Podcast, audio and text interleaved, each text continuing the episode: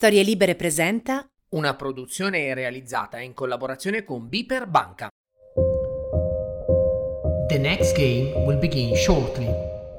E consiste nell'ascoltare in binge listening tutti gli episodi di Favolosa Economia per recuperare questa bonus track dedicata a Squid Game, rispondendo correttamente alle domande poste. Chi risponderà in modo errato verrà ovviamente eliminato. Scherzi lugubri a parte, cari amici di Favolosa Economia, bentornati.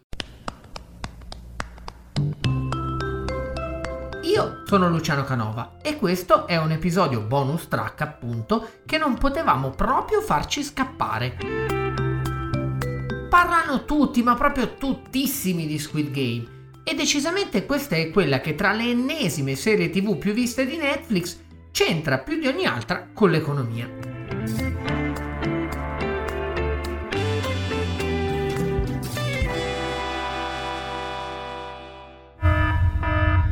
Attenzione però, se non l'avete ancora vista, sappiate che in questo episodio speciale potrebbe esserci qualche spoiler. La prendo in realtà alla lontanissima per dire che filosoficamente Squid Game prova a rispondere a un quesito ancestrale a me sconvolge sempre pensare che una cinquantina di migliaia di anni fa sulla Terra convivevano diverse specie di Homo. Neanderthal, Cro-Magnon, Sapiens e Vattela a pesca. Noi siamo quelli che ce l'hanno fatta o che hanno vinto il grande gioco dell'evoluzione, ma la domanda è che cosa resta di umano alla fine di tutto? Squid Game è un tuffo lucido dentro questa domanda. Innanzitutto non è un caso che la macabra serie provenga dalla Corea del Sud. Mentre infatti la crescita del PIL del paese è stata impressionante durante tutto il Covid grazie al boom globale dei dispositivi utilizzati per guardare le serie Netflix di successo su smartphone e tablet, i pesanti debiti e le disparità davvero rilevanti hanno creato profondi problemi socio-economici. È questa trappola del debito che fa da sfondo a Squid Game racconta la storia di 456 persone disperatamente indebitate che giocano a una serie di giochi mortali per bambini nel tentativo di sopravvivere e vincere una fortuna. Sono più di 30 milioni di euro, visto che il premio è di 45,6 miliardi di won, 100.000 won a testa. Il tutto per il divertimento di una manciata di super ricchi VIP che stanno a guardare. Scrive Justin Jimenez di Bloomberg Economics, la crescita del debito ha ampiamente superato quella del PIL nominale perché i tiepidi aumenti salariali e l'aumento del costo della vita hanno costretto le persone a chiedere denaro in prestito.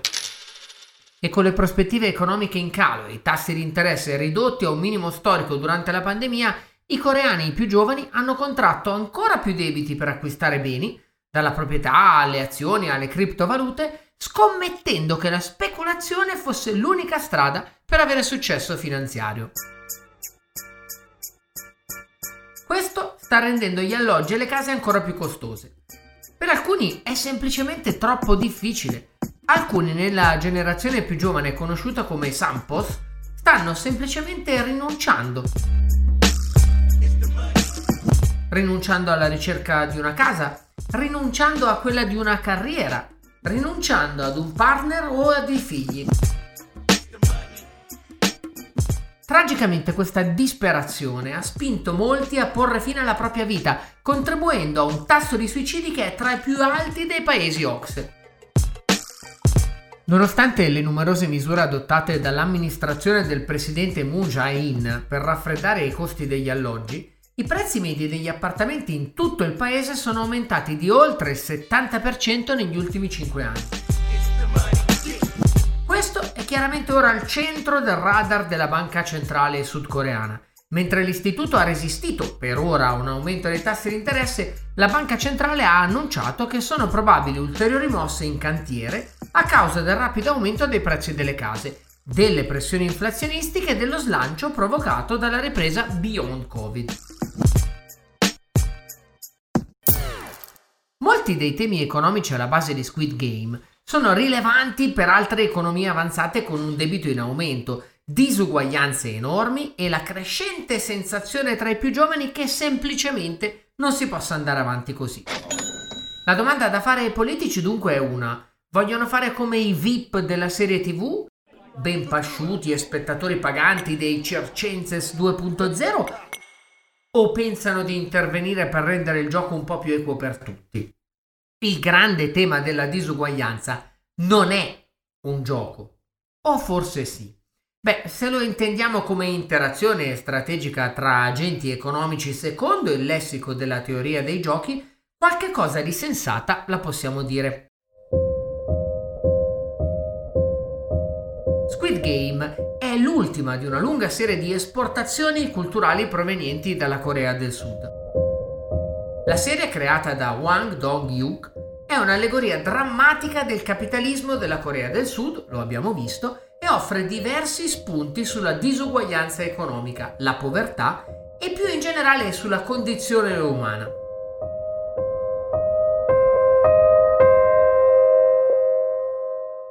La trama segue un disperato senza lavoro, Seong Gi-un, mentre partecipa con altre 455 persone a una serie di giochi per bambini il cui montepremi è l'enorme somma di denaro citata prima.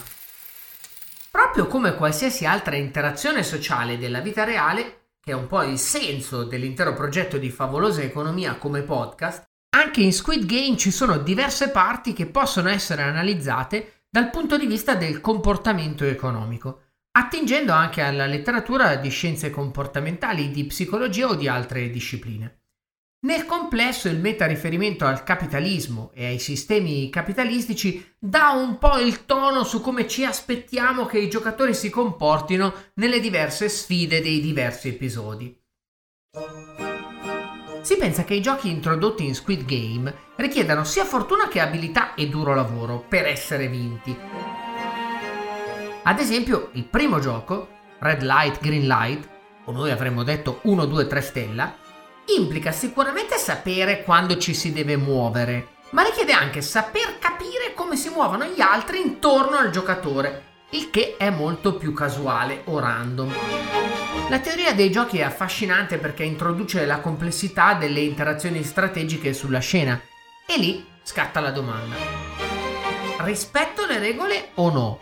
Collaboro o faccio come se al mondo ci fossi solo io? Un'illustrazione più concreta di dove si applicano le scienze comportamentali è nella votazione che segue al primo gioco, quella per decidere se terminare lo stesso a causa del bagno di sangue che si è appena consumato davanti agli occhi di tutti. C'è una vasta letteratura di scienze politiche e di economia su come le persone votano, ma molti di questi lavori si basano sul presupposto del voto segreto. I voti di ciascun giocatore sono noti solo all'elettore. In episodio 1, tuttavia, non c'è una votazione segreta. Se la maggioranza dei giocatori accettasse di terminare il gioco, il gioco finirebbe e nessuno dei giocatori sopravvissuti guadagnerebbe alcun premio in denaro. La votazione è aperta e quindi suscettibile al modello dell'imitazione sociale o di rational learning, detto in parole tecniche. È il motivo per cui se vedo 5 stelline sulle recensioni di un film già molto recensito, è più probabile che anche io scelga le 5 stelline. Ed è il motivo per cui votazioni a scrutinio segreto come quelle sul DDL Zan fanno invece emergere un sacco di omonimi che rispondono al nome di Franco Tiratore, ma questa è un'altra storia. È nell'interesse dei giocatori in Squid Game votare per il risultato che desiderano veramente, ma riceveranno continuamente segnali e feedback dal contesto su quale delle due opzioni è più popolare tra coloro che votano prima di loro. La teoria dei giochi prevede che i giocatori agiscano razionalmente sulla base dei segnali che ricevono e che è più probabile che votino nello stesso modo in cui osservano gli altri votare. Di nuovo, per usare un linguaggio più tecnico, si parla di gioco sequenziale ad informazione completa. L'ultimo giocatore a votare, in questo caso il giocatore 001, può agire razionalmente usando il processo di induzione all'indietro o simulando il gioco fino a arrivare alla sua decisione. Dopo che la maggioranza, con un margine di un voto risicatissimo, ha deciso di abbandonare il gioco, i giocatori tornano alla realtà. ma in seguito viene data loro l'opportunità di tornare al gioco.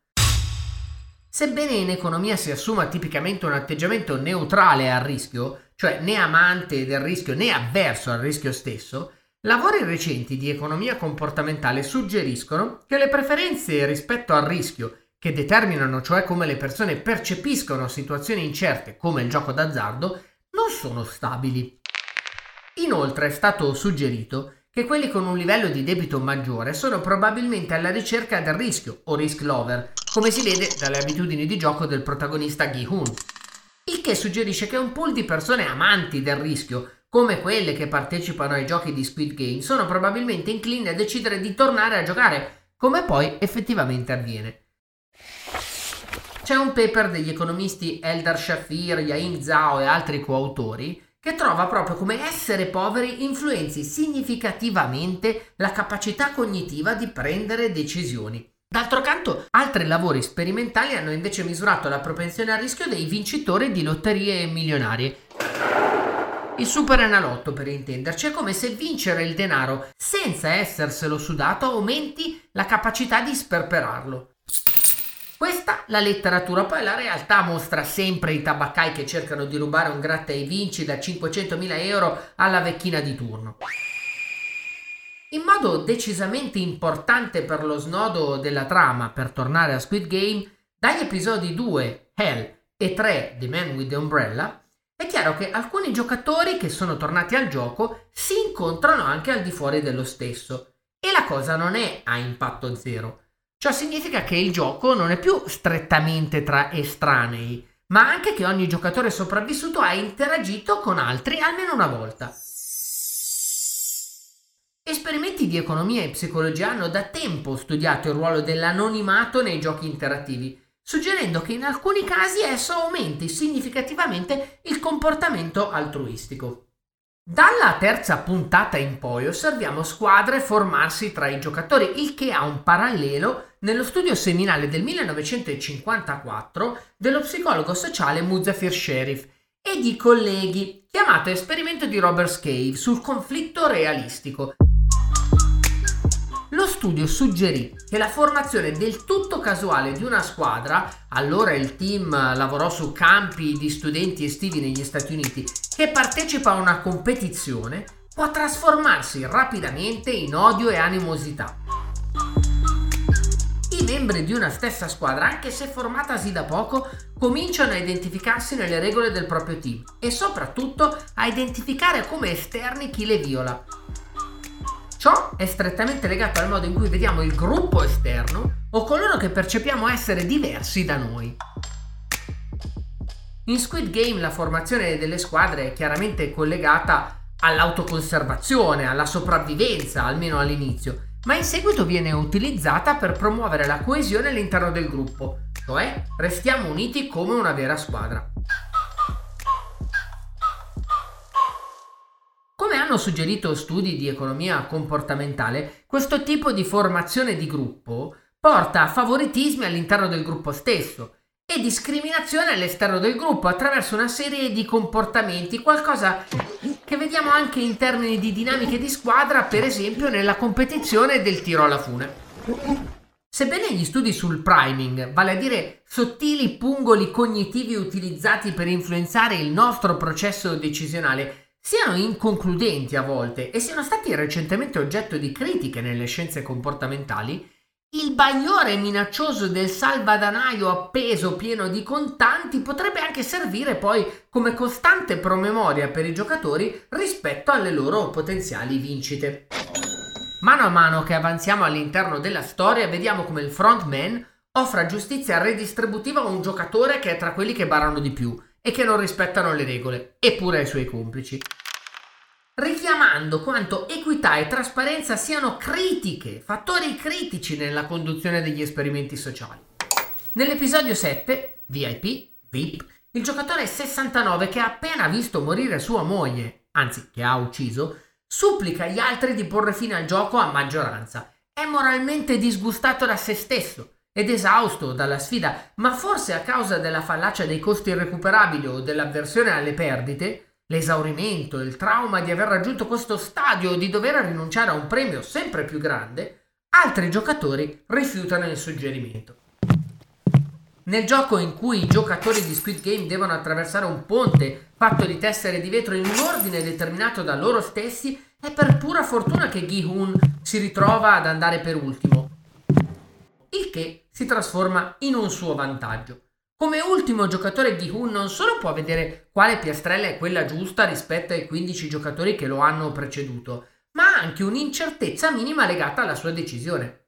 Il processo decisionale in questo gioco è incerto perché i giocatori devono presumere che la distribuzione delle tessere sia 50-50 e prendere decisioni sulla base di un'estrazione casuale. I primi esperimenti degli economisti su questo tipo di problemi hanno esaminato la potenziale avversione per l'ambiguità, illustrata da quello che è noto come paradosso di Ellsberg, in cui tendiamo e evitiamo di prendere decisioni incerte, come illustrato anche in Squid Game proprio dalle due persone che provano a resistere alla scelta durante il gioco. Game offre un'interessante prospettiva attraverso i suoi numerosi giochi su come gli esseri umani prendono le decisioni, in particolare quando sono sotto carico cognitivo o coercizione. Come metafora stilizzata del capitalismo è chiaro che coloro che fanno ciò che serve per sopravvivere vengono premiati e in molti modi ci si aspetta che abbiano successo. Tuttavia, una volta di più questa può essere una serie per riflettere sul valore della cooperazione sociale e sulla dimensione della giustizia che porta alle disuguaglianze. Con l'aumento della disuguaglianza della ricchezza in tutto il mondo, Corea inclusa, il modo in cui percepiamo l'ingiusta distribuzione delle risorse si intreccia con il tipo di interventi politici che si potrebbero adottare per risolvere il problema. Good rain knows the best time to fall. Suona un po' come previsione sinistra sul weekend, ma è una frase di grande effetto. Benissimo, amici di storielibere.fm, anche oggi l'episodio è arrivato a conclusione.